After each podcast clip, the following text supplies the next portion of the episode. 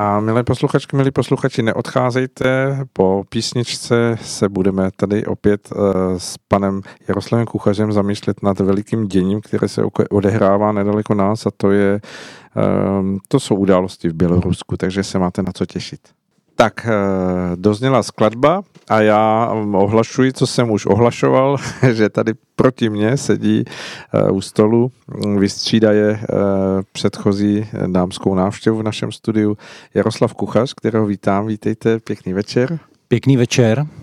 A jak už jsem avizoval, to, co se děje a co asi jste mnozí z vás, milí posluchači, zaregistrovali ve všech médiích, že opravdu se eh, zvedla opět vlna jakéhosi chvění zvláštního eh, směrem na východ. To znamená, že tentokrát se eh, děly takové události, že v Bělorusku probíhaly prezidentské volby a na základě těchto voleb, které vyhrál stávající prezident Lukašenko, ale hm, začalo dění, které velmi připomínalo scénáře, které se už několikrát odehrály a i když se teď možná malinko navenek to dění sklidnilo, tak eh, Jaroslav Kuchař se nabídl, že udělá jakousi analýzu a že tady skutečně zevrubně pohovořím o těch souvislostech, které jsou zatím, okolo toho a pod tím a, a nad tím.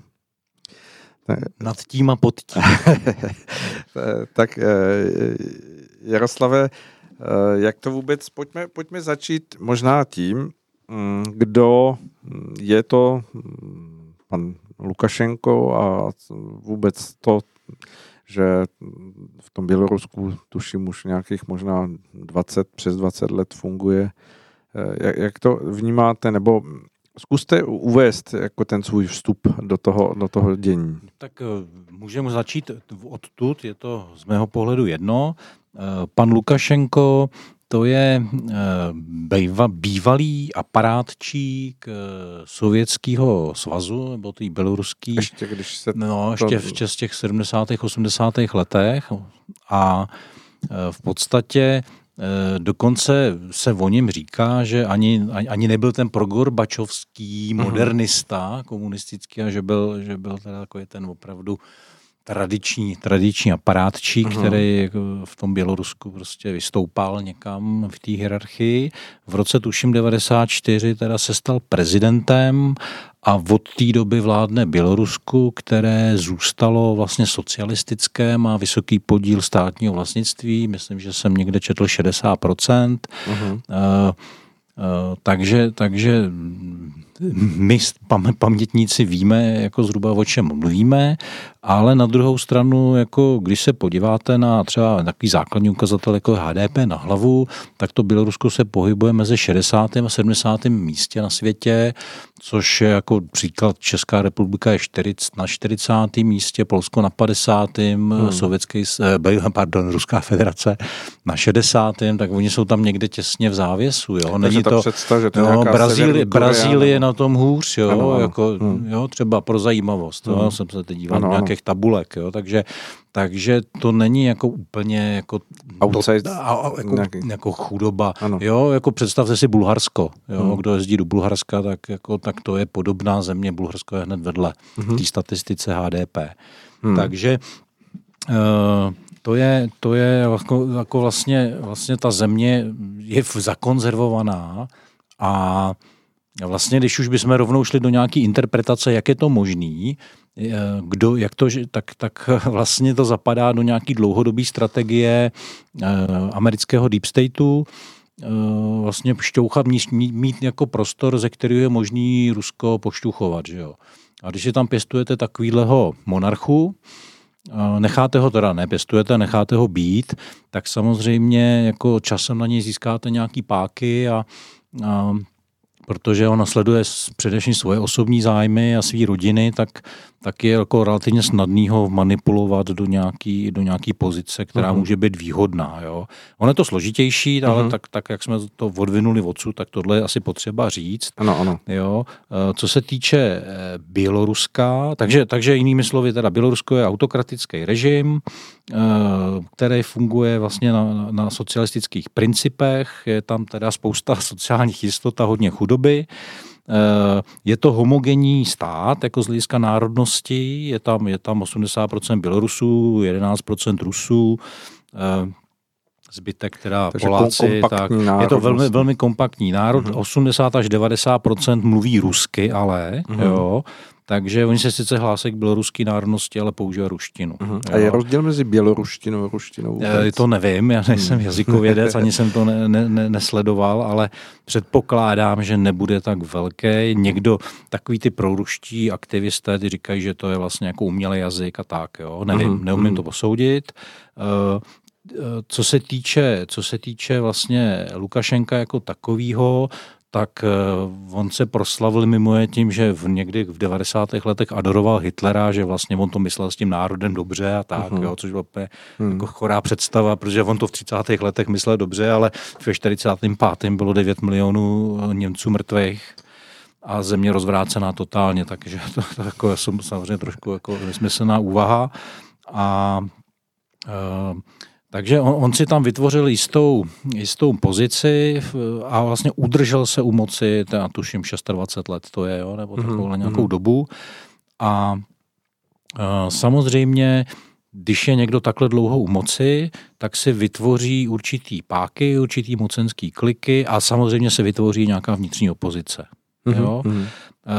Podle různých zdrojů, který jsem měl k dispozici, tak je velmi, eh, je mu relativně loajální armáda, i když do nějaký míry vlastně jako je to takový schizofrení, protože většina eh, jako generality a vysokých důstojníků eh, běloruské armády vystudovala vlastně v ruských vojenských školách a je velmi lojální Rusku. Uh-huh. Jo? A to jeho lavírování Lukašenkovo vlastně mezi Západem a Ruskem je vlastně daný jenom vlastně takovým, takovým taktizováním, aby vytěžil co nejvíc. Takže Rusko si 20 let kupuje lojalitu Běloruska vlastně slevněným, slevněným, slevněnou ropou a plynem, uh-huh. nějakou finanční podporou a tak dále a tak dále. Jo? Když teda používá cukr, tak ale občas použije i byč, teda, na, jo? takže ho vždycky pak srovná trochu a on se vždycky jako za, za otočí na západ a teď zase. Takže to je taková hra kočka z myší a jeho, jako říká se, že jeho motivace je, aby vlastně jeho syn Kolia, jako který ho od jeho deseti let vodí na všechny jako jednání a chce z něj udělat velkého politika, tak aby jednou se stal vlastně jakýmsi, jakýmsi následovníkem, ale ne v Bělorusku, uh-huh. ale v tom soustátí Bělorusko-Rusko, protože Aha.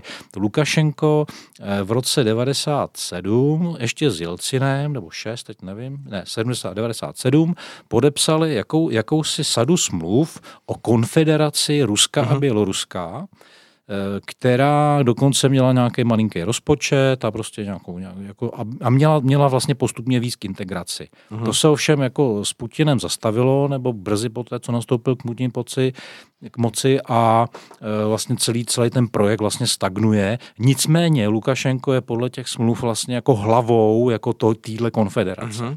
Jo? Uh-huh. Takže takže on tam vidí tu, tu jako ten nárok na ten carský trůn, jo? Jako to, to je myslím v jeho jako emočním cestičku, poli, nějakou. Nějaký, nějakou cestičku v emočním poli a ten syn by měl být následovník jako mocenské týhletý říše, což je samozřejmě z našeho pohledu poněkud úsměvný, ale, ale jako oni ty diktátoři jsou někdy, někdy to divní. A takže, takže, takže ta, ta situace, situace vlastně, jako ten základní, základní koncept jako toho, jak myslí Lukašenko, je takovýhle. Na druhou stranu je, má tam, pak jsou tam tajné služby samozřejmě a ty zdá se spíš tendují jako k prozápadní orientaci, nebo rozhodně tam budou nějaké skupiny, mm-hmm. min, minimálně skupiny organizované, které se spíš, spíš snaží jako e, Bělorusko otočit směrem k západu, Uh-huh. A, a pak je samozřejmě úřednický aparát a tam je to velmi zajímavý, tam teda podle dostupných zdrojů, protože Lukašenko hodně často vyhazuje lidi jako z různých pozic, jako velmi natvrdo a to, takže tam není vybudovaná lojalita a podle všeho, nebo to je aspoň interpretace Valeria Pjakina, Eh, podle všeho vlastně to je jeden z klíčových momentů, který vlastně Lukášenkovi podrážejí nohy uh-huh. a tu jeho mocenskou pozici velmi ten oslabují. Aparát není Ten aparát mu není lojální uh-huh. právě z tohohle důvodu, že uh-huh. se vlastně eh, nemůže spolehnout na, na svou budoucnost. Konec konců jsme to mohli vidět i na nějakém vyjádření e, běloruského velvyslance na Slovensku e, kdy, kdy on zmiňoval o tom, že, že on z toho svého postu, že, že ty volby nebyly jako v pořádku. Ani nevím, co se s ním děje dál. Jo, to mi uniklo. Hmm, no, ano. Jo. A, no, takže to, to, je, to je asi k Lukašenkovi k Bělorusku. Možná, jako kdybyste se podívali na mapu, tak uvidíte jako velmi zajímavou věc a to je, že jako, víte, jak vysoká je nejvyšší hora Běloruska? Typněte si. Tři tisíce. 350, no 345. Tak to je spíš Holandsko než... No, no, no. Je to velmi rovinatá země, eh, plná, plná různé, jako je tam hodně vlhko, že jo, a historicky eh, je to, a určitě se dostaneme k historii, mm-hmm. protože ta je velmi zajímavá, vlastně eh, mnoha, z mnoha ohledech je velmi zajímavá na ten, jako z pohledu toho latentního konfliktu mezi, mezi Rus, Rusy a Poláky. Jo? Uh-huh. Ano, že to, ano. Má, to má prostě svoje a Bělorusko leží mezi nima. Že jo? Ano, ano. Tak to, to, na to se těším, to je dobře, jako velmi zajímavá exkurze. Určitě ta historická no, no, no, no, reflexe bude Potřebujeme k tomu, aby jsme viděli jako celý obrázek. Celý obraz. Jo, dobře. Jo, no. Dobře, a, a tak odkud teď začneme, nebo budeme pokračovat? Jak to vidíte? Máme tam tedy popis toho, té, té pozice toho pana Lukašenka, hmm. víme tam o opozici, víme o různých e, segmentech té, té státní moci. Tak začneme teda, začali jsme od konkrétního, tak půjdeme k obecnému, tak já, já ještě doplním, doplním těch pár konkrétních věcí, takže tuším 9. srpna byly volby, mm-hmm. Lukašenko oficiálně získal 80% hlasů, zvedla se, vedla se vlna nesouhlasu, eh, podle všeho to bylo, ta vlna nesouhlasu byla připravená, eh, čekal se podobný výsledek, Nechci soudit, jestli tam došlo k volebním podvodům nebo ne. Uh-huh. Jo, pravděpodobně jo, ale určitě ne v rozsahu 30 nebo 50% To je z mýho pohledu nepředstavitelný ani v Bělorusku. Jo. Můžete sfalšovat hlasy třeba na úrovni 3-5 ale jako neumím si představit, že by to bylo takhle masivní. Uh-huh. To, to by opravdu demonstrovalo podstatně víc lidí než teď. Jo. Uh-huh. A takže tam měli, tam měli vliv na to neziskovky, e, jo, existuje jako nějaký text, který myslím napsal Ivan David, e, europoslanec za SPD, který o tom jako něco napsal. Takže, uh-huh. takže to, si, to si lidé můžou, posluchači můžou dohledat a tak, tak vypadá to, že to celý, celý vlastně bylo připravený, takže to můžeme zase nazvat jako běloruským Majdanem do, do určitý míry. Jo? Ta Eh, protikandidátka, která dostala těch, oficiálně těch 10%, tak eh, je vlastně vytažená z klobouku úplně stejně jako Čaputová na Slovensku a eh, jenže tam samozřejmě vliv ruských služeb a, a celého toho, ty byly Rusko daleko důležitější než Slovensko pro, Ruso, pro Rusy, že jo? Takže, uh-huh. takže tam samozřejmě nenechali nic náhodě a, a, a posichrovali nebo svým způsobem ovlivnili třeba veřejní mínění nebo něco, to si nedělám iluze. E, ani, ani, ale vlastně, ale, ale zároveň to nekritizuji, jo? Jako protože prostě Bělorusko je opravdu jako v, dostaneme se k tomu v prioritním zájmu uh, Ruské federace. Uh-huh. Pochopitelně. Jo, stejně jako Severní Mexiko je v prioritním zájmu, v prioritním zájmu Spojených států z hlediska bezpečnostních hmm. jako parametrů. Jo, to hmm. je úplně analogický.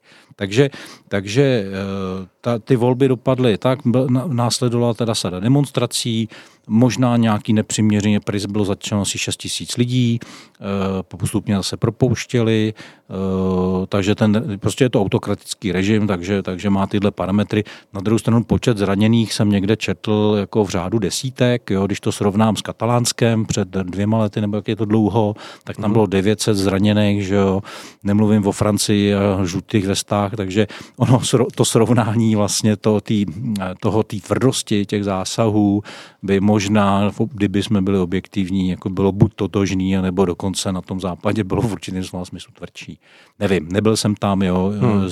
máme ne, zdroje k dispozici, jenom ty, které máme, takže takže to. Ale rozhodně to nebylo žádný, jako psalo se o mučení, to fakt nevím, jo, jako že, že byl někdo mučen. Nebylo to náměstí. Je otázka, co, co to je mučení, eh, protože samozřejmě, když někdo zaklekne na krční tepnu, že jo, tak eh, nemůžete dejchat a tak, ale ale nevím, nevím. Jo, je možný. A zase na druhou stranu je otázka asi, jestli to je vlastně důsledek nějakého příkazu nebo, nebo nějakých zvrhlej choutek jako pár jedinců. Jo? Mm-hmm. Jako to, to právě v tomhle tom se nedá ty objektivity dobrat jako a, a Mm, eh, rozhodně teda si nemyslím, že by to byl jako z tohohle pohledu jako tvrdý režim, jako já nevím, Kim Ir-sen nebo někdo takový, jo, to, to hmm. určitě tam, eh, jo, není to o milionech mrtvých ani o, o tisících mrtvých, jo, nic, nic takového. Je to prostě takový evropský autokratický režim jako v mezích, mezích rozumného zákona. Jo. Jak v této souvislosti vidíte to, že uh, údajně mm, existovaly eh, zjištěné telefonáty těch tajných běloruských služeb, že vlastně eh, jakýsi management nebo rady eh, tam putovali z Polska, z České republiky, jako od různých institucí. Eh, to jste nějak mapoval? Nebo... Eh, nemapoval jsem to, jenom jsem tu informaci zachytil. Pro mě to není tak podstatný, mm-hmm. jako v celé té věci, protože je v zásadě jedno, kdo ty neziskovky ve spolupráci s nějakýma skupinama v těch tajných službách řídí. Jestli mm-hmm. to jde přes Česko, nebo za, za, stejně zatím vším je Deep State USA, že? Mm-hmm. Jo, takže ten, ten, ten, ten, to je dirigent a jako jestli jako to hraje zrovna Česko nebo Litva nebo, nebo já nevím kdo, Polsko. je, je pod Polsko je úplně jedno. Mm-hmm. Polsko se samozřejmě nabízí s Litvou nejvíc, eh, logicky, protože tam mají nejvíc zájmů a nejvíc, nejvíc historických kontaktů. A takže to je důležitý. Pro mě spíš je jako velmi, velmi zajímavý to taková ta epizoda s těma zatčenýma uh, vojákama, respektive žoldákama přesněji z té skupiny Wagner, uh-huh jo, který, který vlastně teď se ukazuje, že to bylo e, připraveno pravděpodobně ukrajinskou tajnou službou s cílem, s cílem roz, jako pomoci k, roz, k rozbití bělorusko-ruských vazeb a a nejzajímavější na tom je, že vlastně Lukoš, Lukašenko tam zahrál aktivní roli, e, vlastně eh, nebyl jenom příjemcem informací, ale sám se zapojil aktivně vlastně do komunikace té věci. Neudělal to, že zavolal Putinovi, řekl, ale mám tady nějaký problém, pojďme ho spolu vyřešit, ale udělal, medializoval to, mm-hmm. že? Mhm. Jo? Ano, takže, ano. takže to se nedělá mezi přáteli, už vůbec ne. Eh, dokonce ani mezi spojenci, takže, takže tady je vlastně vidět, že Lukašenko mohl sledovat samozřejmě x cílů, jeden z nich jako získat nějaký volební hlasy e, pro, pro západně orientovaných Bělorusů. A, a Případně určitě uznání hmm. západu jakoby těch tak, výsledků. Tak, tak, no. Jo, takže, no. takže tam, tam se ukázaly jako tyhle ty věci. Na druhou stranu, uh, když nechápete jako celou, celý rozsah hry, tak pak můžete dělat takovýhle kopance, takže, takže vlastně jeden z telefonát s Putinem a, bylo vyřešeno, jo, takže, takže eh, to je jenom, jenom na, vlastně je to taková epizoda, která dokresluje to, jak se, jak se Lukašenko chová, jak nechápe, nechápe, o co tam vlastně v té velké hře jde a tím pádem je vlastně jako jenom loutkou, jo, mhm, která se dá mhm. snadno, snadno využít. No. Takže, takže to, to je vlastně jako k těm volbám a, a k, tomu, k, těm, k tomu okolí, co k tomu předcházelo a, a teď teda, teď, takže to je ten, ten fokus na, ten, na, na, na, tu, na tu matérii a teď bych, jestli je možný, tak bych se teď rád začal věnovat vlastně tomu celkovému obrazu, uh-huh. těm s čem souvislost. Ano, ano, pojďme jo. na to. A, a první, co, co je potřeba vlastně jako nějak znova nasvítit a zviditelnit, takže eh, mluvíme, když se podíváte na, na takzvaný geo, jak se to říká, geostrategické linie, nebo tak nějak mm-hmm. podobně, eh, jo, tak eh, vlastně ta osa měst Berlín, Varšava, Minsk, Moskva, Moskva je vlastně sever, sever, severoevropskou dálnicí východu na západ, mm-hmm. protože to je vlastně všechno rovina. Tam jsou jenom řeky a nejsou tam žádné hory. Jo? A všechny útoky, které šly jedním nebo druhým směrem, jo, Hitler, předtím, Stali, eh, předtím, předtím Napoleon, jo. samozřejmě eh, Rusko, když eh, v 1920 šlo do té války s Polskem, že jo, takže tam to všechno šlo tímhle směrem, uh-huh. protože to je snadný, protože pak máte Karpaty, Alpy, takže buď, buď jdete, jako vlastně není moc jak jinu, jinudy, teda jako východně a západně. Ten koridor. Koridor je, ta, je prostě přirozen, hmm. přirozeně vytvořený a samozřejmě to má historické souvislosti, protože se tak dělo od, od, od, od pradávna. Jo? Jako posledních tisíc let samozřejmě eh, ty západoevropský, dneš, dnešním slovy, to znamená germánský a franský národy, když se vydali na východ, tak taky většinou šli tudy a a samozřejmě i opačně. Takže, takže je, to, je to území, který si zažilo vlastně a v, tý, v, tom, v těch v genech té krajiny je to zakódovaný, prostě všechno to utrpení, které tam bylo přineseno a, a a to Bělorusko, když si to představíte, tak vlastně to je umělej stát, který vzniknul vlastně až v roce 91-92. Do té doby prakticky samostatně neexistoval. Jo, eh, nejdřív patřil pod Kijevskou Rus, byl, bylo to nějaký kní, velkoknížectví, prostě součástí uh-huh. Kijevské Rusy. Pak, na, pak ve středověku eh, patřilo vlastně většina toho území do, do polsko-litevského království, uh-huh. tí řeč pospolity. Kdo jste četli Šenkeviče za mladá, aspoň tak víte přesně, jako o čem mluvím, protože tam je to nádherně popsaný. Ona i část Ukrajiny tam samozřejmě pak patřila.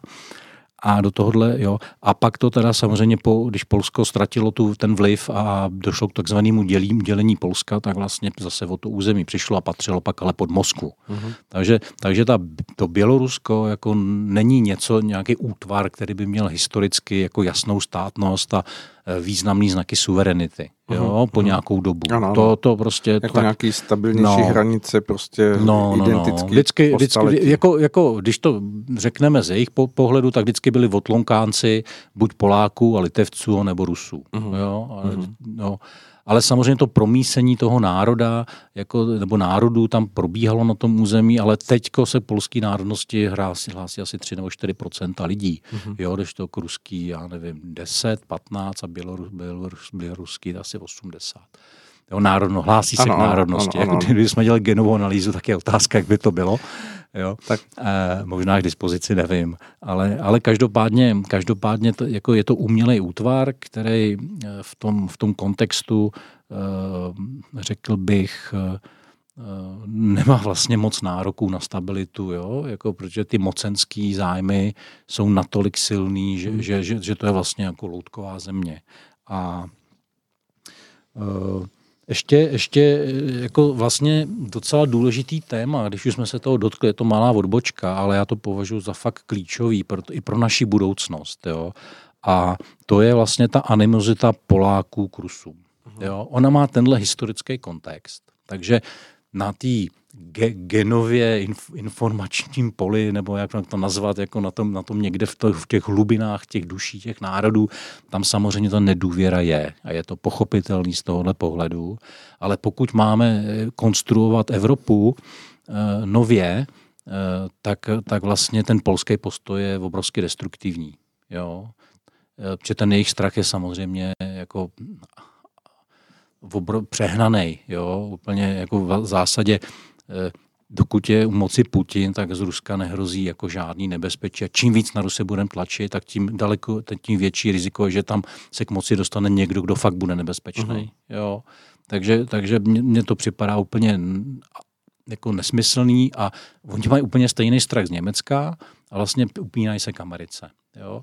A to je vlastně pro tu, pro tu bezpečnostní konstrukci jako velmi, velmi nepříjemná situace. To je takový nejslabší článek. Je to, je to, je to, no a přitom je to 40 milionový nárok se silnou armádou. Jo? Hmm. Takže takže to je jako hloupý. Když si to vemete, tak Ukrajinci byli od jak živa vlastně stavění proti Rusům, takže když to sečtete, tak to je 80 milionů lidí, jenom tyhle dva, tyhle dva národy a Rusko je 140 milionů lidí. Slovanský národ uh-huh. takhle stavěný dlouhodobě proti sobě. Uh-huh. A to je vlastně, proč jsem o tom začal mluvit, jo? protože to je něco, co nevzniklo před stolety. Jo? To je něco, co jako jde hluboko do historie. Uh-huh. A pak je otázka, jako, jestli to byl něčí zájem a čí. A mě napadlo, je to samozřejmě jenom teze, eh, že, že vlastně eh, katolicismus v Polsku byl od jak živa silný uh-huh. a, a v Rusku je pravoslaví. Že Uh-huh. A jestli, jestli tam nej, vlastně ta snaha jako, dos, jako je štvát proti sobě, nešla jako z těchto těch jako směrů. Jo. Konflikt Jako, jako vytvářet, vytvářet na, jako vlastně konflikt úmyslně z, z, z náboženských důvodů, mm-hmm. A, a moc, ale samozřejmě zatím byla moc, jo? Ano, ten ano. cíl byl mocenský, ale, ale používat jako vlastně to, že, že to mohlo jít klidně z Vatikánu, či hradu nebo odkud, jo? E, proti sobě vlastně použít, použít a oslabovat vlastně oba národy zároveň, jo? Mm-hmm. A, a držet je, držet je, zadlužovat je, držet je v, v klinči. Jo? Mm-hmm. Jako normálně rozděla panuj ve větším měřítku. Jo? To, to je jenom hypotéza, co mě dneska napadla, když mm-hmm. jsem tak přemýšlel, o čem tady dneska budu mluvit. A nemusíte mě brát vážně. A, e, tak, tak, tak vlastně to je, to je určitá ta tenze, která tam je mezi Poláky a Rusy, jako právě v tomhle koridoru. Samozřejmě oni ví, ti, ta, ty loutkovodiči, to znamená, řekněme v tuhle chvíli Deep State eh, Spojených států uh-huh. a dovedně toho využívá. Jo, proto Poláci chtějí jako základny americký na svém území, že jo, a, a dělají ty, ty, ty kroky, které vlastně furt eskalují to napětí. Jo? Uh-huh. Takže to je, to je, to je jako smutný, smutný příběh. Jo? A ještě když se vrátíme k tomu koridoru Berlín, Berlín, Varšava, Minsk, eh, Minsk, Moskva. Moskva, tak je docela zajímavá věc, že tuším, že to bylo na postupimské konferenci, ale opravdu moje paměť někdy selhává.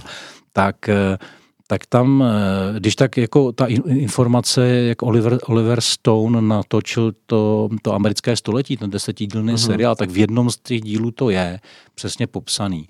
A ta informace je o tom, že na té konferenci se sešly ty delegace jako na nejvyšší úrovni asi osmkrát a z toho sedmkrát se věnovali Polsku. Stalin jako vítěz, vítěz vlastně druhé světové války požadoval 2,5 tisíce kilometrů od Moskvy směrem na západ pod svojí kontrolou. Uh-huh. Jo? Po zkušenostech z druhé světové války předtím první a předtím od Napoleona, nevím, jaká máš, bychom mohli jmenovat, tak řekl, jako my chceme mít pod kontrolou prostě tohle, tohleto pásmo. Uh-huh. Jo? A to si vlastně vyjednal. Jo.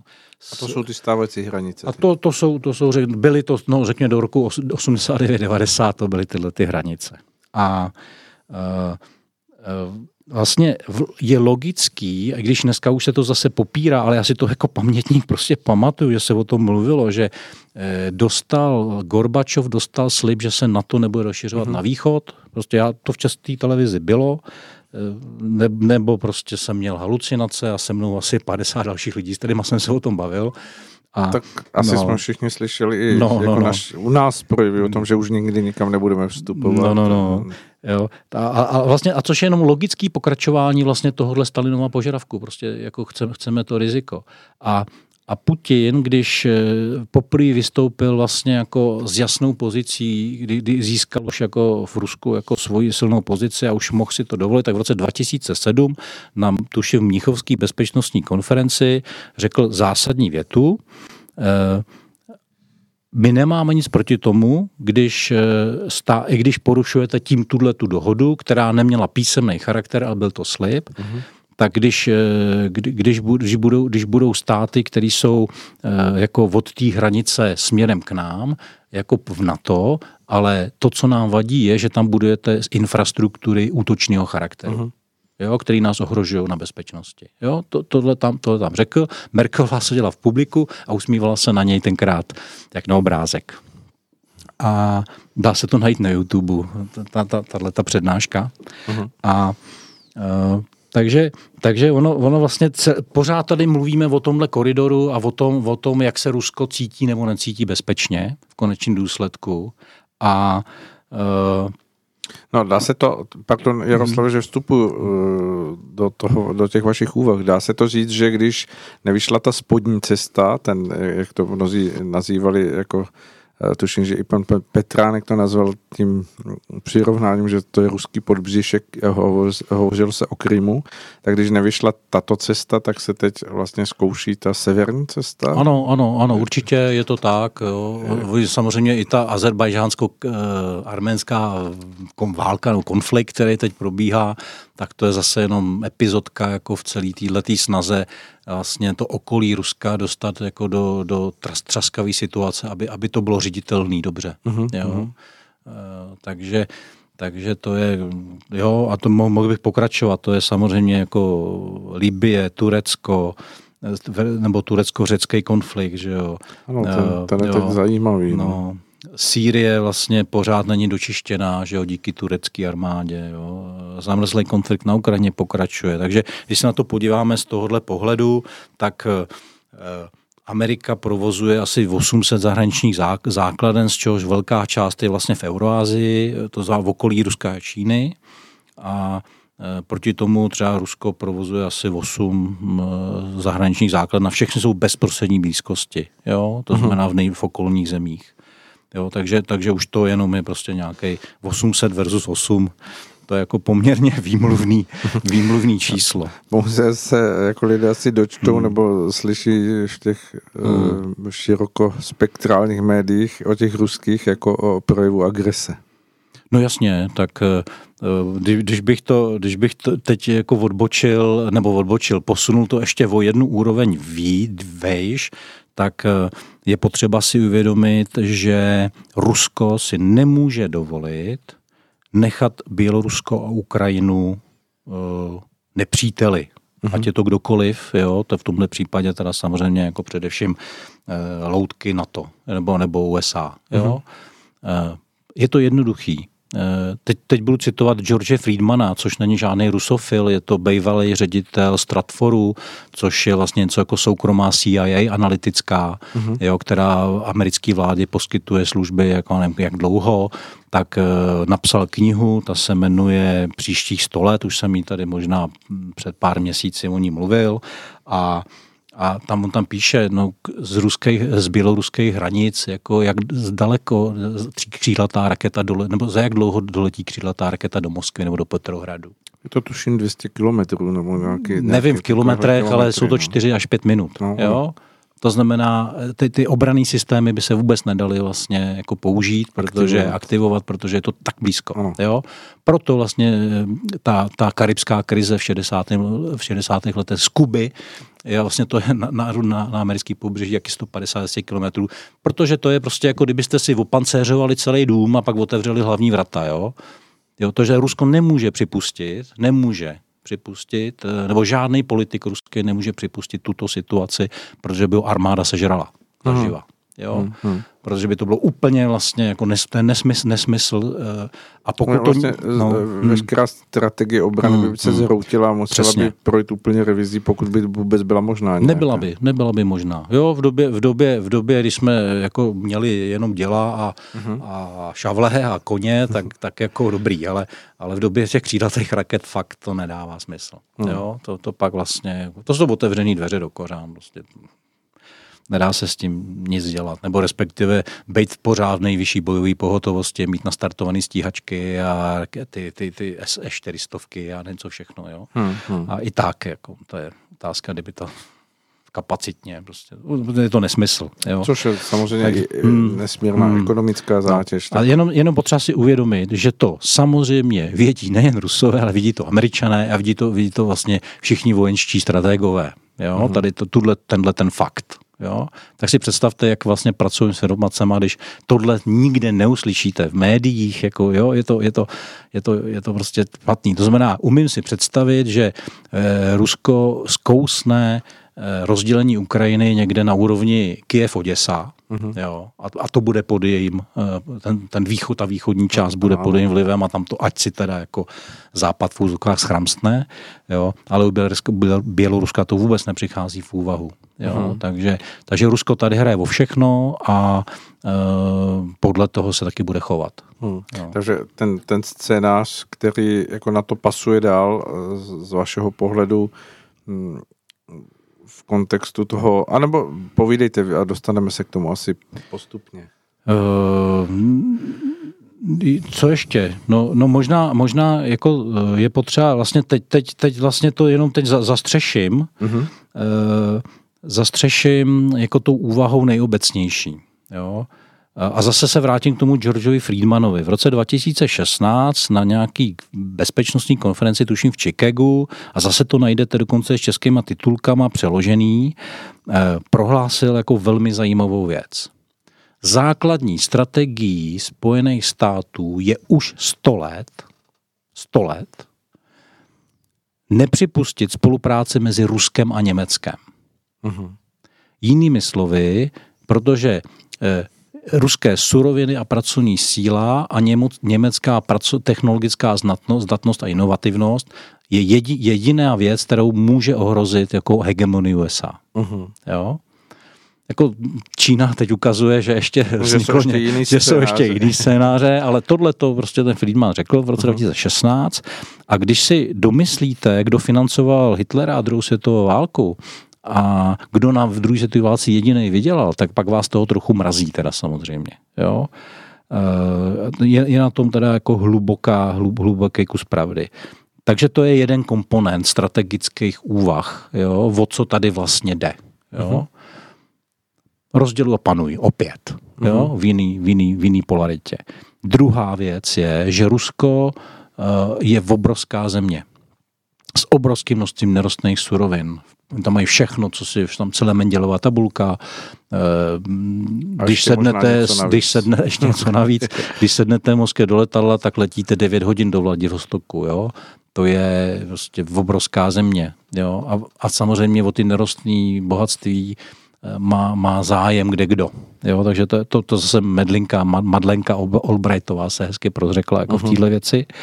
Jo, takže, takže vlastně to, to jsou podle mě ty, ty hlavní komponenty vlastně těch úvah, bez kterých nemůžeme vlastně vidět jako pořádně, co se děje. Jo? Uh-huh. Protože tady, tady to je dlouhodobá strategie, tady se Friedman mluví o stoletech, jo? Uh-huh. to znamená, je to celková koncepce celková koncepce zahraniční politiky, která se prostě nemění tím, že se změní prezidenti. Jo? Vy, vy vidíte, jak Trump vlastně jako nezvládá, nebo zvládá do nějaký míry boj s tím deep statem, uh-huh. protože on reprezentuje jiný zájmy ale je obklopený lidma, prostě tam je aparát jako v obrovský no. úřednický, který prostě na, na něj peče, jo, když to řeknu jako lidově tak eh, on prosadí něco, něco ne, pak mu to zase vrátí, pak se s ním soudí, že jo, a je to, hmm. je to prostě nekonečný boj, je to házení hráchu na zeď, jo, v tím slova smyslu. Takže, hmm. takže uh, tady to, to jsou úplně ty, ty základní jako danosti a když, když uvidíte jako tohleto uvidíte, uvidíte teda jako zájmy USA, který skrze evropský spojence jako prosazuje, jo? když vidíte, vidíte jako polsko-ruský vztahy a když vidíte ten celkový cíl, což je teda buď uh, návrat, návrat režimu do Ruska, který by odpovídal Jelcinovskému Rusku 90. letům, to znamená rozprodáme všechno západu a přestaneme jako suverénní stát existovat. Ano. To je jedna cesta, nebo druhá cesta, druhá cesta je nějaká válka. Uh-huh. Jo? Takže uh, oni připravují oba scénáře, ale to není jako, že by to mělo být za měsíc nebo za rok. To, to je prostě dlouhodobá strategie, je to živý, živý takže... takže a, a jako, na, nabízí se různé konstelace, tak, jako třeba tak, teď tak, jako tak, Bělorusko no, a podobně. A je to o trpělivosti, hmm, vyčkávání a no, nějakého taktice, dlouhodobého pilování. Je, je, to hra, je to, je to jako kdyby si jako dva chytrý kluci hráli, hráli nějakou strategickou hru na počítači. Jo? Mm-hmm. Tak oni, oni to ty lidi podle mě berou stejně, což teda jako, že jde o miliardy životů, teda není z úplně jako, z toho trochu mrazí, ale opravdu si myslím, že psychologicky ty lidi takhle to mají. Teda, jo? Mm. A což je jako velmi, velmi nebezpečný. Jo, myslím si, že od těch 60. let, jako kdy, kdy Kennedy i, hm, jak se jmenoval, co mlátil botou force, Kurčov, děkuju, tak to, to byly ještě formáty jo, v tomhle slova smyslu. Já mám pocit, že, že ta míra psychopatičnosti těch aktérů jako roste v čase, jo, hmm. což jako není úplně dobrý. Napadá mě tady jako vzpomínka na pana Koukolíka, profesora, že jo, který mluví o mocenské posedlosti a mocenských schématech a tak podobně. No, není to, není to veselý teda. Ale na druhou stranu posluchači jsou rádi a eh, Bohemia, to snad no, nesou. Zocelení. Jo, měli být zocelení. A, a, a pokud ne, no. tak pro jistotu dáme teď skladbu. Dobře, tak to je správný okamžik. Tak eh, jsme zpátky ve vysílání, dozněla uklidňující skladba, která eh, doufám, že ty, kteří nás poslouchali, a e, dostalo se k ním jakési rozechvění těch velikých mocenských her a šachů, které se tady okolo nás dějí, tak, takže se tou písní sklidnili a my můžeme zase pokračovat v tom aby ten obrázek... analyzování. Dobře. Aby ten obrázek byl úplný, musím zmínit ještě jednu věc. A to je takzvaný projekt Trojmoří nebo Mezimoří se to někdy používá. Je to vlastně, je to vlastně myšlenka stará hodně desítek let. Jejím autorem, nebo při autorství byla přisuzováno tomu maršálovi Plisuckýmu, což byl pol, polský právě vítěz nad, nad rudou armádou, že jo, v tom, těch 20. těch 20, nebo 1920, nebo jak to bylo a pak byl samozřejmě dlouho, dlouho jako ve vedení Polska. A na, na druhou stranu jako je potřeba říct, že Polsko vlastně bylo polofašistický režim jo, pod, jeho, pod jeho vedením, uh-huh. dnešními, uh-huh. dnešním úhlem pohledu. Tak eh, ta myšlenka, že se vybuduje, vybuduje vlastně nějaký soustátí, který povede vlastně od Severní moře až eh, k Černému, tak se vlastně obnovila a právě Poláci se, se snažili to obnovit. Na, vlastenecká scéna v České republice jako tomuhle projektu poměrně většinou fandí e, a eh, je, já taky, jo, protože ono samozřejmě jako ty scénáře toho, jak se bude rozpadat Evropská unie, tak uh, jsou, jsou, vypadá to, že, že jako sever jich v té západní části a právě pak na, na půdorysu Rakouska, Uherska původního s Polskem, ale i s, s většinou balkánských zemí, najednou tam něco bude nějaký vakuum, který bude potřeba nějak jako strukturovat a zaplnit. Že jo? Takže uh-huh. to vypadá velmi rozumně. Uh-huh. Jo? Eh, já bych chtěl vlastně v, týhle, v tomhle kontextu jenom upozornit na to riziko, že pokud by se to ujmuli Poláci, který dneska jsou ty elity v tomhle postavení jako antiruským, tak by to mohlo dopadnout špatně, protože by vlastně celý ten projekt toho Trojmoří, kdyby se uskutečnil, tak by byl velmi snadno zneužitelný právě Deep State USA, a zase by tam docházelo ke, šteng, ke štengrování jako eh, Ruska, že jo, skrz to. Jo? Uh-huh. Oni tomu říkají sanitární koridor, ale jako když si vzpomenete, tak jako po druhé světové se bavilo, že Česko nemá být jako ani tam, ani tam a že má být mostem, jo, uh-huh. a, a nebo hranicí. Jo? A, a to je to, že buď budeme hranicí nebo mostem, jo? ať Česko, nebo Československo, nebo Trojmoří, to je jedno. Jo? Uh-huh. A, a ta, to, ta vize toho, že by to měl být most, tak je nádherná a tý fandím, ale jenom pozor na to zneužití. Uh-huh. Na, to, na tu možnost toho, že, že by se to celé odehrálo tak, že by, že by to byl jako nějaký nějaký problém. Uh-huh. Takže, takže to jenom zase do té celkové mozaiky je potřeba, potřeba to zahrnout, aby, aby jsme si uvědomili jako tyhle, tyhle ty souvislosti. Uh, pokud by se to podařilo v tom dobrým slova smyslu, tak by jsme tady měli vlastně velmi sil, silný soustátí ale Rakousko-Uhersko původní.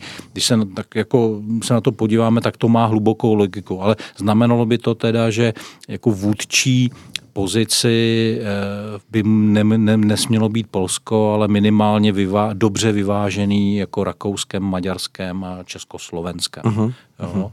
Takže s pomlčkou, jo, teda, abych někoho neurazil. Českém a slovenském. No, já, no, já tam vidím tu pomlčku pořád. já jsem se jako Čecho, Československu narodil, tak, tak mě mám k tomu pořád nějaký vztah emoční. A což nikomu nevnucuji samozřejmě. Takže to je, to je jako, jako celý ten kontext. Takže když to schrneme, tak, tak vlastně to, co se děje, tak je to vlastně jenom další krok, eh, krok těch hegemonů, těch do deep stateu USA na té velké euroazijské šachovnici s cílem teda jako dostat, dostat jako pod vliv vyšší Ruskou federaci. Jo? A ještě, ještě je tam vlastně jedna rovina, a to je, to je hedvábná stezka. Ta do toho patří taky, uh-huh. protože jedna z těch tras vede přes Bělorusko, jo, uh-huh. což je jako směrem právě jako, jako, jako, jako severní, uh-huh. severní trasa, řekněme, uh-huh. té hedvábné stezky. A uh, vlastně můžete se ptát, co je logika Číny. Jo? Proč, bud, proč se budovat hedvábnou stezku? A je to proto, že prostě oceány ovládá USA. Tečka. A jako vybudovat jako sílu, která by byla schopna čelit jako té převaze na moři, je prostě nereálný jako tam řádu desítek je velký let. náskok. No. no je tam obrovský náskok. buduje no, nějaké no, letadlové lodi, ale, ale asi je hodně no, pozadu. No, to, je, to se nedá, no dá se to dohnat, jako, ale vlastně efektivnější je vytvořit vnitrozemskou trasu. Mm-hmm. Jo?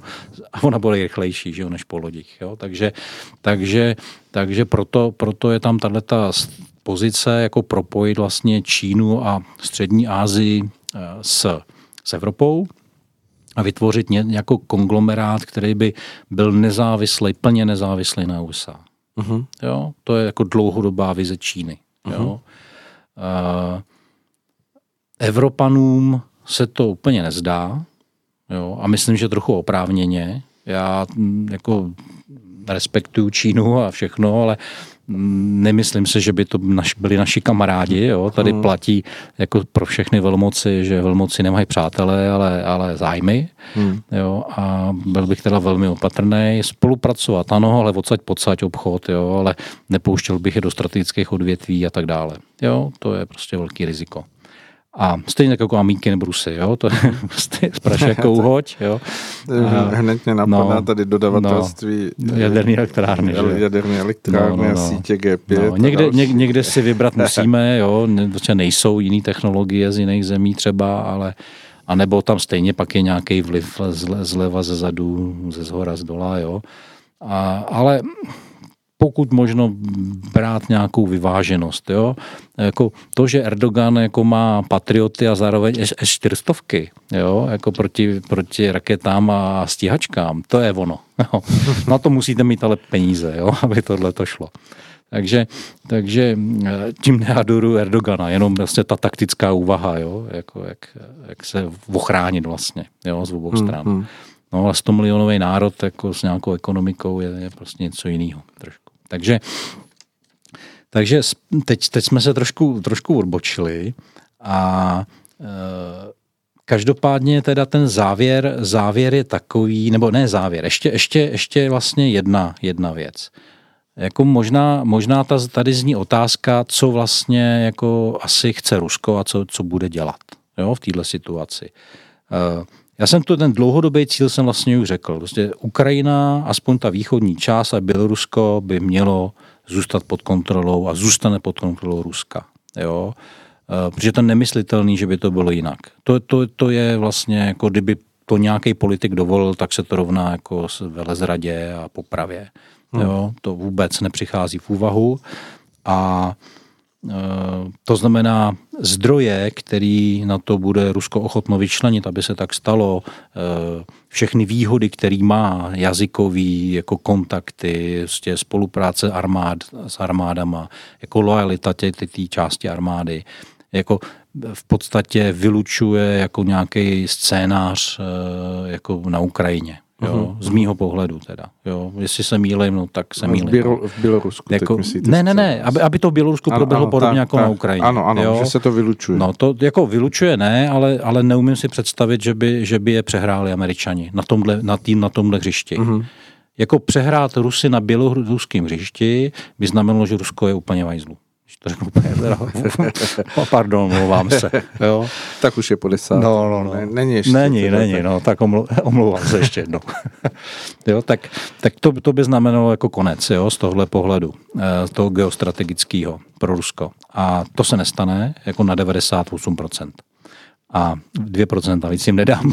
A a teď je otázka, jak konkrétně se to stane. Že jo? Takže když, když, si, když, když, bys, když, když bychom to řekli jako s nadsázkou, tak jako pokud si Rusové mají vybrat mezi Lukašenkem, který je protiruský, ale, ale hraje, je čitelný a mm-hmm. jeho motivace jsou naprosto čitelný, a mezi nějakou v Čaputovou, tak si rozhodně vybere Rusko Lukašenka. Mm-hmm. A ale, ne, ale, ale to, že ho udrží u moci, je vlastně to samé, jako, jako, je to stejná strategie, kterou uplatnilo Rusko v Turecku, když uh-huh. zachránilo Erdo, Erdoganovi zadek při tom puči uh-huh. jo, a teď ho má zavázanýho. Tak jako um, budou si umět zavázat Lukašenka natolik, že bude se chovat podle jejich not a pravděpodobně prostě během pár let jako dojde k nějaký výměně, možná k nějaký demokratizaci částečný, ale rozhodně to bude pro ruská zóna dál. Uh-huh. Jo, to si myslím, že je jako poměrně jasný. Jo, to znamená, krátkodobě eh, má Rusko eh, hlavní strategii zabránit Majdanu v Bělorusku. Myslím si, že na to má opravdu jako všechny páky, který potřebuje. Jo. A, a existuje smlouva o vojenských základnách uh-huh. Ruska v Bělorusku. Ano, a ta, ta, no, no ne, to, to, to, jako, to možná tak, nevím, jestli odkaď ty smlouvy jsou, jestli jsou součástí toho paktu nebo jsou bokem, uh-huh. ale, ale určitě je v plánu, že Rusko bude, bude prostě mít, ruský, má, mít základny v Bělorusku, uh-huh. nějaký vojenský a k tomu podle mě dojde. Jo, protože ta, eh, na, na té litevské hranici a na té polské hranici se soustředuje prostě armáda na to a eh, to Rusko si to nemůže dovolit. Vlastně je to, je to v jeho, i, kdy, i, kdyby, i kdyby to bylo, oni samozřejmě na to říká, že to je odstrašování, že jo, a že, že jako, že kdo tady je expanzní, že jo, jo jako lítají snad nebo, nebo jako sedí ruská armáda na mexických hranicích nebo na kanadských. Jako, hmm. jo, to je úplně vlastně jako nedává to smysl. Teď samozřejmě slyším ty argumenty, kdyby někdo chtěl, tak řekne, no, teď Rusko expanduje, že jo, a obsadilo Krym a tohle, ale to jsou všechno jako obraný, obraný tahy.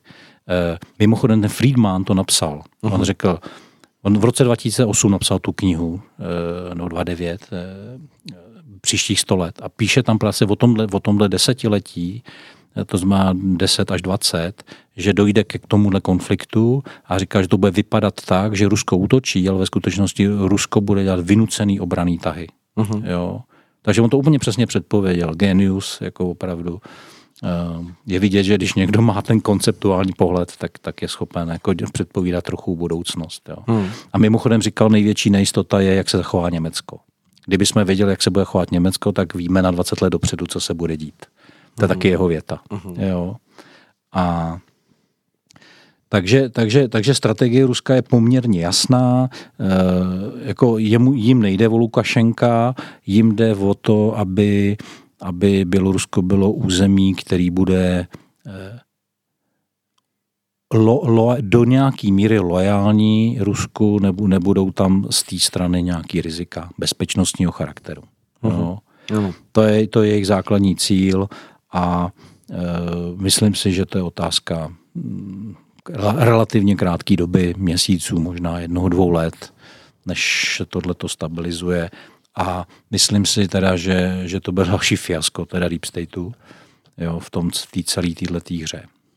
Tak jak sledujete hmm. teď ty aktuální zprávy z Běloruska, potvrzuje se vám to, že se to má tendenci sklidnit, nebo, nebo že, že ty, ty demonstrace, že se to postupně eh, jako vytratí, protože tam je v běhu schválení nějaké nové, nové ústavy, ústavy eh, v Bělorusku, eh, která údajně podle slov pana Lukašenka by to měla řešit. Mnoho z těch věcí, které jakoby ta, ta opozice požaduje, tak je otázka, jak tam teď ty jednotlivé kroky do sebe budou zapadat.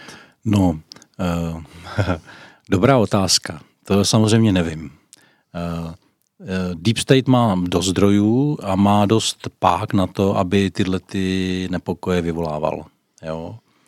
Eh, na druhou stranu Lukašenko je ve stejné pozici a on si tohleto si podle mě uvědomuje, jako byl Kadáfi v Líbii nebo, nebo v Iráku, jak se jmenoval, Saddam Hussein. Uh-huh. Jo? A může skončit úplně stejně protože pokud, pokud eh, sloužíte tomuhle páničkovi, tak se dočkáte vlastně jak nakonec rituální popravy, protože to je vlastně ta, to je ta poslední hodnota, kterou mu můžete nabídnout. Jo? Jako, nechci teď mluvit o Navalným, tam to vypadá podobně. A e, to znamená, jako to, tohle podle mě Lukašenko pochopil, takže jemu nezbyde nic jiného, než poslouchat Putina. Jo? A možná už se teď tak děje. Mm-hmm. A protože Putin je nejlepší strateg na světě, politický, nevidím nikoho, kdo by mu sahal jako, nechci říct pokotníky, ale někam, někam důstojně, řekněme.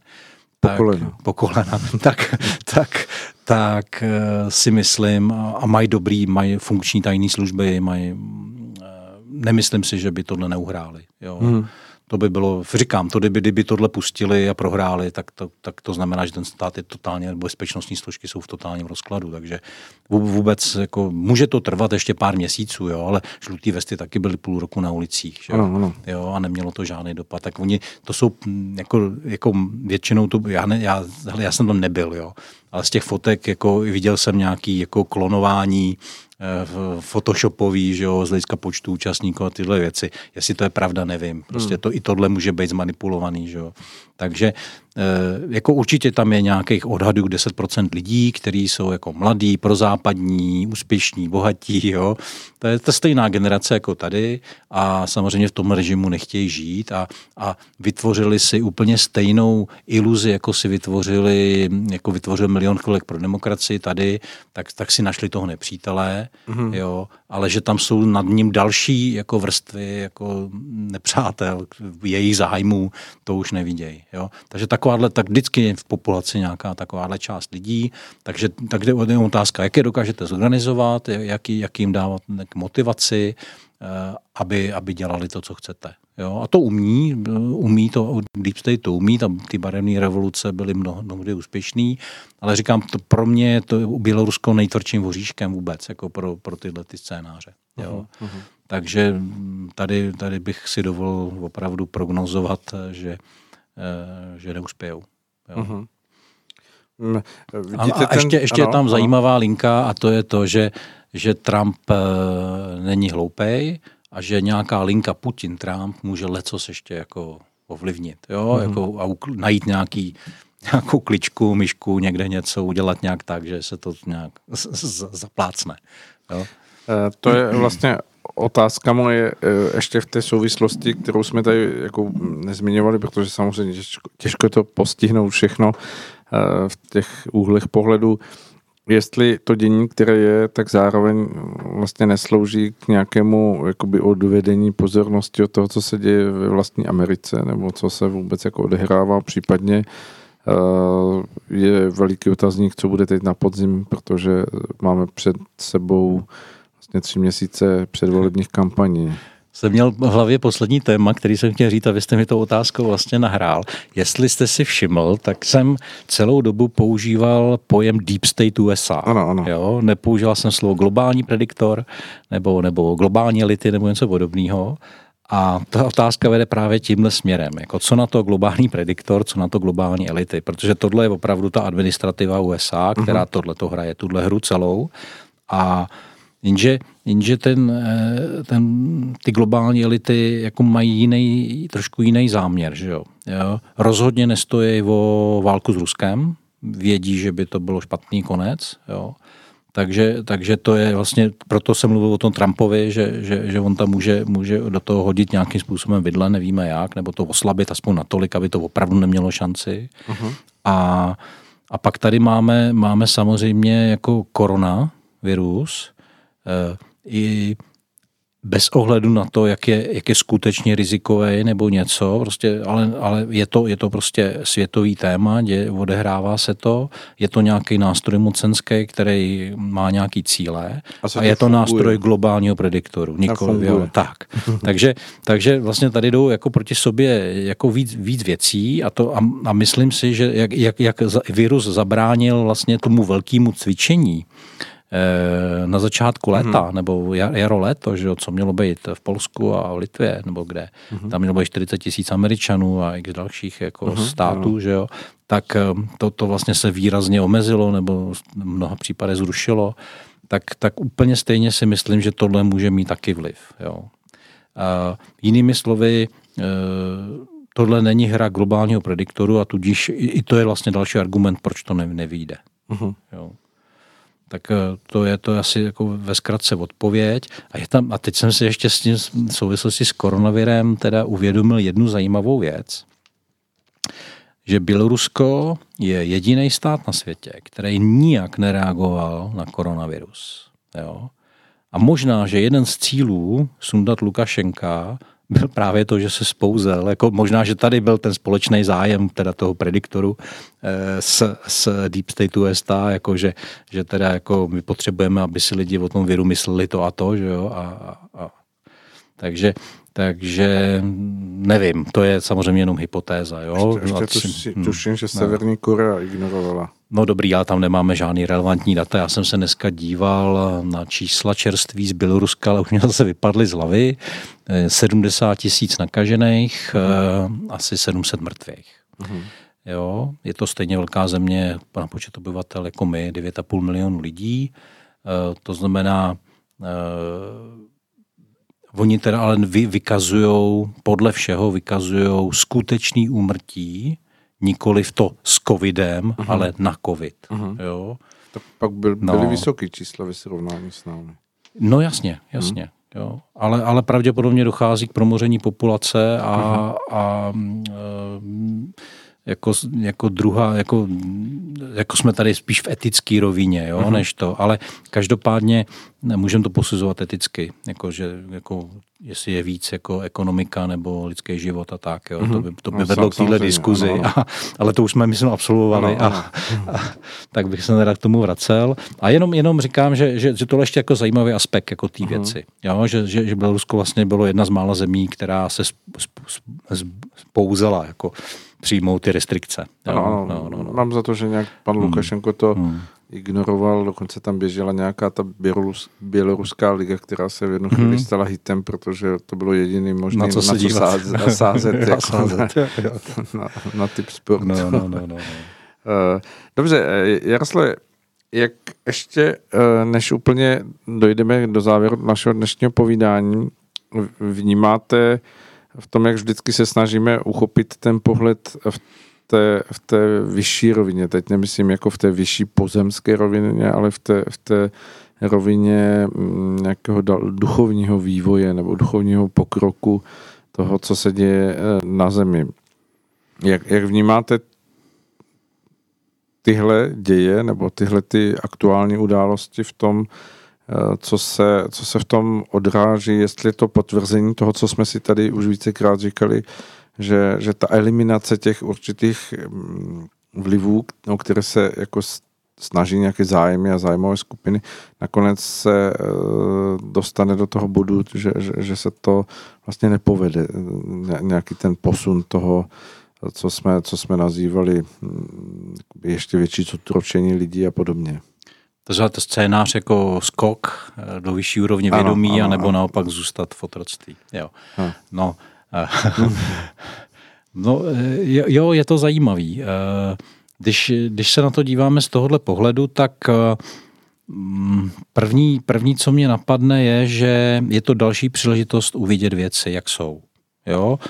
O tomhle roce se říká, že to je rok karmy, jako vyrovnání karmy a uh-huh. rok pravdy. Uh-huh. Jo? To znamená, nasvícují se ty věci a, a člověk, každý dostává opakovaně příležitost jako přijmout tu pravdu, i když není příjemná. Jo. Vyrovnat se s ní. A vyrovnat se s ní. Jo? To znamená, eh, je to, některé věci jsou už tak očividné, že si říkáte, jak je možný, že to ty lidi nevidějí. Uh-huh. Jo? A teď bych mohl jít do, do genderu a do těch LGBT věcí, samozřejmě jako jedna oblast, e, jako funk, fungování Evrop, nebo nefungování Evropské unie a jaký hájí, hájí zájmy. Ale i tohle, ty mocenské hry, vlastně uh-huh. geopolitické, jako kde, kde fakt jde o život už, nejenom o to, jestli no. se bude mít líp nebo hůř, tak, e, tak to všechno jako je možný vidět. Jo? Jinými slovy, uh, uh, Honza Kubín říká jednu hezkou věc, že, že vždycky, že máte uh, vím a chovám se dobře, vím a chovám se špatně, což je druhý extrém, nevím a chovám se dobře, ale pak je to náhodně, uh-huh. a nebo nevím a chovám se zle a je to, je to vlastně nějaký náhodně. Jo? Uh-huh. Já si myslím, že ty poslední dvě, dvě varianty, který má každý člověk vlastně pořád před sebou, že jeho, jeho rozhodování a chování je buď jako v řádu božím, jo, nebo proti řádu, ano. tak, tak vlastně se postupně jako eliminuje tak, aby ty to nevím vůbec nemohlo zaznít. Uh-huh. Protože jako, jako můžu, můžu-li vědět, ale zavírám před pravdou oči, jo, tak to je, to je vlastně jako, že vím. Tak vlastně vím a nechci. Tak, ne. jo, takže i to je, i to je volba, která uh-huh. vede samozřejmě do destrukce, uh-huh. jo. Takže to je jako první takový, takový první úhel, co mě napadá, jo, že uh, to nasvěcování té reality, to, to, aby to bylo viditelné, tak to je vlastně jako ten záměr vyšší, aby, aby opravdu nikdo se nemohl vymlouvat, jako že, to, že to, není, to nemohl vidět. Jo. Uh-huh. Ano, ano. Jo, to je... Když máte IQ 80, možná jo, ale, ale pak, pak pravděpodobně ta vaše karma a všechny ty věci budou trošku o něčem jiným. Jo. Ale, ale ale jako pro lidi, kteří prostě pobrali rozum, tak, tak vlastně je to, je to prostě první, to je to první, co mě napadá. Uh-huh. Takže to, to, je, to, to, to, to, to je to, co teď probíhá fyzicky jako v téhle v týhle rovině. A e, potom má každý člověk volbu, jak bude reagovat. Uh-huh. Jo? Jestli, jestli se bude chovat e, víc e, destruktivně, jako pštros. jako, anebo jako pštros, anebo nebo konstruktivně a tvořivě a, a v rámci teda v souladu s tím řádem. Mm-hmm. Jo. Tak, a tohle, tohle to rozdělování společnosti je vidět vlastně na každém kroku. Je to čím dál tím markantnější a a samozřejmě ale na druhou stranu lidi, kteří jako vůbec e, takhle neuvažují, je to mimo jejich rámec uvažování, tak jsou obrovsky zmatený v tuhle chvíli. Já jsem třeba jel autem v pondělí, asi čtyři hodiny jsem jel tam a zpátky, prostě dvou, dvouhodinovou jízdu uh-huh. a za tu dobu jsem potkal jako nevýdaný počet řidičů, řidiče, který jeli třeba od 40 kilometrů pomaleji, než jim dovolovala značka. Ano. Jo, takže na 90 jeli 50. Na dálnici jeli méně možná než 80 dokonce. Jo. Což je vlastně i nebezpečný. Jo? No velmi, ale, ale, ale zastavili se v půli silnice, v křižovatce a, a, a koukali kam a nevěděli. To byl jeden extrém. A druhý extrém, jako vysoce agresivní řidiči, najíždějící do křižovatky z vedlejší silnice, aniž by dali přednost. Motorkář, který je na 50 cíl 150. Jo. E, to jsem zažil za ty 4 hodiny. Takhle, takhle v takovýhle kompresi, jako v takhle hmm. komprimovaně, ano, ano. jsem to ještě neviděl. Hmm. Jo.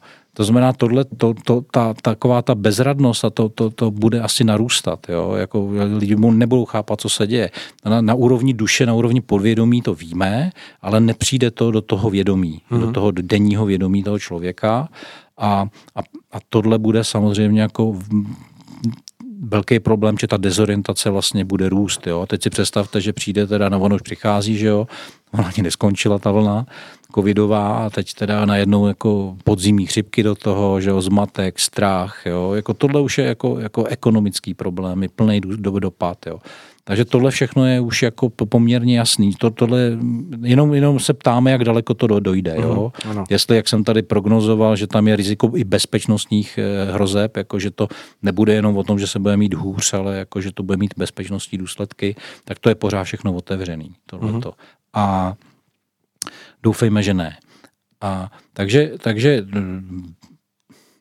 to, to je jako ta, tato, tato rovina, ale já bych chtěl skončit optimisticky jako vždycky. A, a uh, Zkusme to. No, ta, ta zpráva je, že uh, se mně dostalo informace a berte to nebo neberte, že, že vlastně uh, ten příběh, jakože už, už bylo dost té zkušenosti lidský v tom, v tom, té období mm-hmm. Kaliugy, toho, toho, toho, toho, kdy jsme si opravdu vchutnávali to jablko poznání toho zlého především na obou stranách až viníce jako oběti a že, že vlastně jako to lidstvo opravdu jako zboží vůle, teda jako minimálně část jako přejde, přejde do, to, do toho nového světa dřív nebo později, jako že, že tohle to je jako už jako na dosah.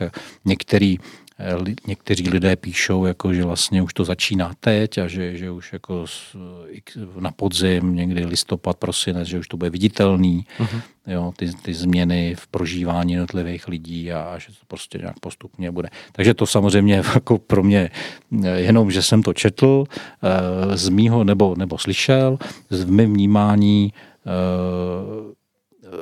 k tomu všechno nasvědčuje. Kdybychom to měli říct jako zase spíš takovým fyzikálním pojmoslovím, tak jako lidstvo dosáhlo určitého kvanta e, lidí, který, který už stačí na to, aby k tomu skoku mohlo dojít. Jo? Uh-huh. A pak tam platí ten efekt té opice a, a vlastně ty ostatní se postupně přidají. Čili myslíte, že, že, že dorůstá ten počet těch probuzených?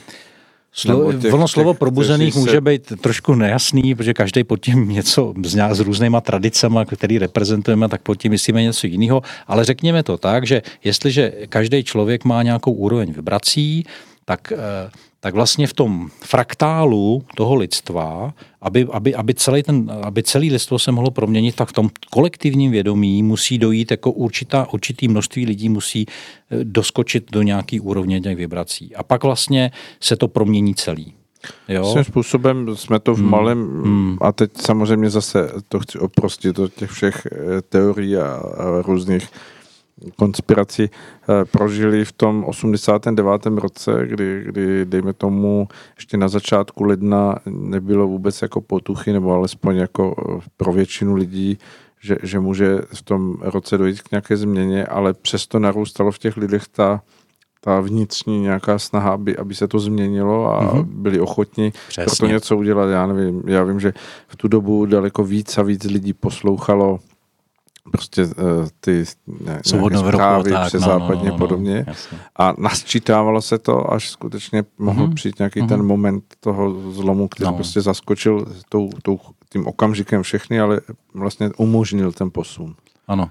Tak ono, ono v Bibli je napsáno, že vlastně ten den, kdy se to stane, neví nikdo. To mhm. vlastně řekl Ježíš, že, že ani on neví, že to ví jenom Bůh, Bůh Otec, jako kdy to nastane tak tohle, tohle opakuje samozřejmě dneska spousta různých lidí, proroků a tak, eh, tak to asi zůstane opravdu tajemstvím, a, ale na druhou stranu mm, jako pro mě je to nevyhnutelný. Jo. Eh, třeba Rudolf Steiner o tom psal už před stolety že jo, a Eh, popisuje vlastně stejný proces. Jinými slovy, jinak jako jiný, mm-hmm. jo, ale, ale, ale je, to, je to vlastně stejný příběh. Jo. Ten příběh lidstva je nějak dán a e, samozřejmě my máme svobodu jako jednotlivci jo, e, se zařadit do nějakého proudu, ale e, v tom kon, ten, ten celkový celkový rámec vlastně toho vývoje je, je podle mě, podle mě daný. No. Hmm? Takže, takže já jsem optimista eh, jako vždycky a eh, zase eh, budu se zase opakovat. Jo. To, co, to, co je nejdůležitější v tuhle chvíli pro každého z nás, je zůstat v klidu, být uvnitřněný, nenechat se ovlivňovat okolím. Jo? Vlastně tady to, to, tu buddhisti tohle mají vymakaný poměrně, to, to je potřeba od nich si vzít že jako čím víc eh, jsme nezávislí na vnějším světě, a tak tím, je, tím nám v tu, tuhle dobu bude líp. Mm-hmm. Jo. Nezávislým emočně, to znamená, nebudeme reagovat jako ano, na, ty na ty agresivní no. řidiče a podobně. Jo. A, a na, to, na to, co dělá nebo nedělá Babiš, nebo Zema, nebo, nebo, nebo, nebo, nebo Putin, Trump, jako kdokoliv. Jo. A budeme budem si hledět vlastně toho, že my sami Eh, konáme v souladu s řádem a, a jsme, jsme, jsme uvnitř sebe a jsme, jsme, jsme v takovém tom naladění na tu, na tu a představujeme si spíš jako tu, nebo ne představujeme, ale jsme naladění na tu, na tu, na tu budoucnost, která nebude obsahovat ty, ty, ty nejnegativnější prvky, které dneska v té mhm. společnosti jsou. Jo. Hmm. No s tím se nedá než souhlasit, protože to je cesta jak jednotlivce, tak i každého mm, společenství nebo celku, ať už to jsou země, národy nebo celá země koule, nakonec musí být ta cesta skutečně jedině v nastavení té harmonie, která eh, bude v sobě nést přirozeně všechno to, co nějakými slovy, které jsou možná pro mnohé lidi vzdálené, ale přesto vystihl mistrně Ježíš. Hmm. Ještě mě napadá jedna myšlenka, to jsem slyšel dneska a velmi mě zaujala. A to je to, že eh, právě jak jsou různí lidé s nějakými nadstandardními schopnostmi, řekněme, tak se teď hodně mluví o tom, jako že, že nevidějí najednou nic uh-huh. ohledně budoucnosti, jo? Že, uh-huh. že temno, jo? Nebo, nebo prostě za, zastřený obrazy, nejasný. A ta myšlenka je, že je to vlastně velká milost, protože eh, lidský mozek eh, dokáže interpretovat vlastně nějaký obrazy jenom na základě toho, co prožil, jakou má zkušenost. Uh-huh. A, a to nový co nás čeká, tak vlastně tam ne, vůbec neexistuje ta hmm. zkušenost. To znamená, jako stoprocentně by ten obraz eh, vlastně byl špatně interpretovaný. Uh-huh. Jo, ve 100% případů. Že by, no, možná úplně, ne, nechci říct opačně, ale úplně jinak by byl uh-huh. inter, jako, protože to je mimo tu zkušenost jako lidskou. To prostě lidská zkušenost to neobsahuje zatím, ani v kolektivním vědomí, natož, natož v tom osobním, individuálním. Takže i tyhle lidé, kteří mají tyhle schopnosti, tak vlastně by zaváděli pravděpodobně, jako, nebo vytvářeli si nějaký svoje interpretace. To do té současnosti. No, hmm. by, by to, takže, takže vlastně i tohle je jako hmm. součást té milosti, jo, toho, aby jsme eh, neočekávali vlastně něco, co nějaký nevím, kataklizmata nebo něco a a ono všechno může být jinak, protože když, je, když si třeba někdo čtete apokalypsu, že jo, Jano, Janovo zjevení, tak samozřejmě to můžete vnímat, eh, vnímat jako velmi negativně, tam mluví o zemětřeseních a no, dramaticky. Jako, dram, jako dramaticky. Hmm. Ale kdo, kdo, kdo řekl, že to není popis nějakého vnitřního procesu člověka v sobě, jo? Hmm. Jako jeho vývoj vlastního ega nebo něco podobného. Jo, to, to, klidně to tak může být, hmm. jo. Takže to, co popisuje jako vnější jevy, jak může být vnitřní, vnitřní proces jenom obrazně vyjádřený. Jo, takže... Dobře. tak jsme skončili opět eh, v tom správném nastavení a eh, já jsem velmi rád, že jste Jaroslav zavítal do rádia, že jsme se mohli podívat na to téma, které je hodně aktuální a věřím tomu, že se ty věci skutečně budou díky mm, stále většímu nastavení lidí, kteří usilují o nějaké vyšší hodnoty a snaží se i v tom osobním životě mm, stát a působit tak, že mm, hledají tu harmonii s tím velikým souzvukem božích zákonů a že, že v nich uh, tkví ten klíč k té budoucnosti. Takže věřím tomu, že, že to bude tom, v těch obrazech a v těch formách, eh, které nemůžeme vidět, protože budou skutečně úplně jiné. Amen.